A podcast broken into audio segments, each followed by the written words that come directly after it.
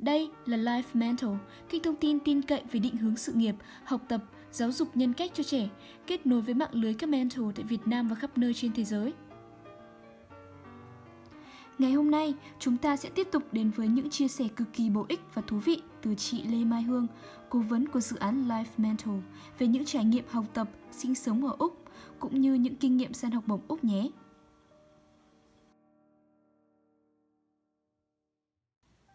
Bài số 7. Một số loại học bổng Úc Thông tin này hoàn toàn dựa trên kinh nghiệm tìm kiếm học bổng trong 4 năm của mình, có thể chưa đầy đủ, rất mong người đọc bổ sung thêm giúp mình để danh sách được cập nhật nha. Mình liệt kê ra đây một số loại học bổng mình đã từng biết hoặc từng thử apply. Các bạn có thể Google để biết thêm thông tin chi tiết và yêu cầu của từng loại học bổng nha. Thứ nhất là học bổng của chính phủ Việt Nam. Trước gọi là 322, còn bây giờ gọi là 911 hay là 165 thì phải. Đối tượng của học bổng này là cán bộ nhân viên nhà nước, các giảng viên đại học. Thứ hai là học bổng của chính phủ Úc, bao gồm AUSAID, năm nay thì đổi thành AAS và Endeavour. Học bổng AAS là học bổng phát triển nên có ít nhiều ưu tiên cho những người làm việc cho chính phủ hoặc các hoạt động ích nước lợi nhà. AAS có điều kiện ràng buộc là sau khi học bắt buộc phải quay lại Việt Nam ít nhất là 2 năm. Mức học bổng của AAS hiện tại là 30.000 đô Úc một năm. Học bổng này dành cho sinh viên sau đại học. Thứ ba là học bổng của Bộ Giáo dục Úc Endeavour. Học bổng này được coi là một trong những học bổng danh giá nhất của Úc vì tiêu chuẩn xét tuyển là merit based dựa trên năng lực và tiền cho sinh viên cũng thuộc diện cao nhất là 3.000 đô Úc một tháng.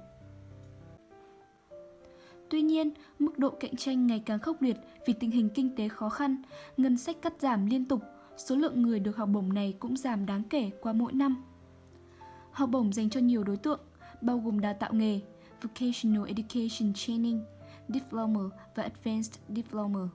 Dành cho thạc sĩ, tiến sĩ, những nhân viên lâu năm, Executive đi đào tạo 3 đến 6 tháng. Nói chung, cứ nhắc đến học bổng này là lại thèm. Và cuối cùng là các loại học bổng của từng trường đại học. Về cơ bản, trường nào cũng có ngân sách của chính phủ để dành học bổng cho sinh viên quốc tế, từ bậc đại học đến cao học và thạc sĩ.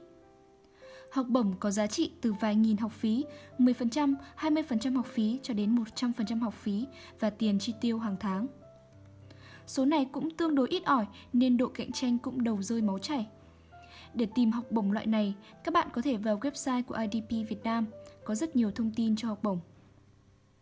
Riêng học bổng dành cho sinh viên nghiên cứu quốc tế, IPRS, học Master by Research và bằng tiến sĩ thì trường nào cũng có.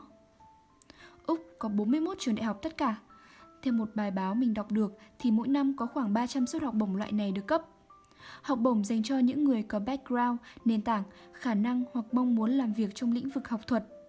Cứ mỗi mùa nộp hồ sơ, website của các trường đại học đều có thông tin về loại học bổng này. Đây là học bổng mình đã theo học. Ngoài ra, còn có rất nhiều anh chị xin được các nguồn dự án từ thầy hướng dẫn trực tiếp.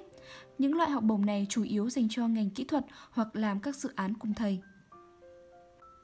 Tiếp theo sau đây, xin mời các bạn lắng nghe một chia sẻ khác từ chị Lê Mai Hương về cách để tìm học bổng nhé.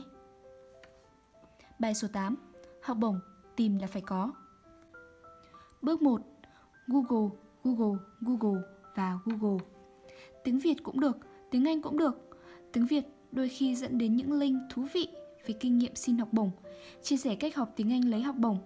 Từ những search này sẽ cho nhiều thông tin tản mát. Bước thứ hai là vào website của trường. Mỗi trường đại học của Úc đều có một website, luôn luôn bắt đầu bằng tên trường, đuôi là edu.au. Trong website của trường, luôn luôn có mục dành cho future students. Ở trong đấy lại có tiếp international và research. Đại khái cứ lanh quanh ở mấy mục đấy, kiểu gì bạn cũng sẽ tìm thấy phần scholarships. Thông báo chương trình học bổng hàng năm, đảm bảo sẽ không bỏ sót. Bước thứ ba là website của IDP cũng rất hữu ích trong việc cung cấp các thông tin về học bổng. Tuy nhiên, IDP luôn luôn khuyến khích mọi người tự apply, tự túc vì IDP bản chất là công ty tư vấn du học, thu tiền từ học viên.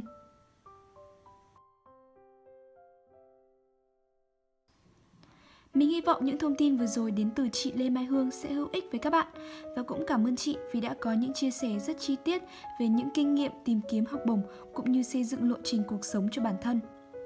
Hãy theo dõi những bài viết hay ho và thú vị hơn nữa trên fanpage Life Mental và đừng quên like, share và subscribe để ủng hộ cho chúng mình nhé.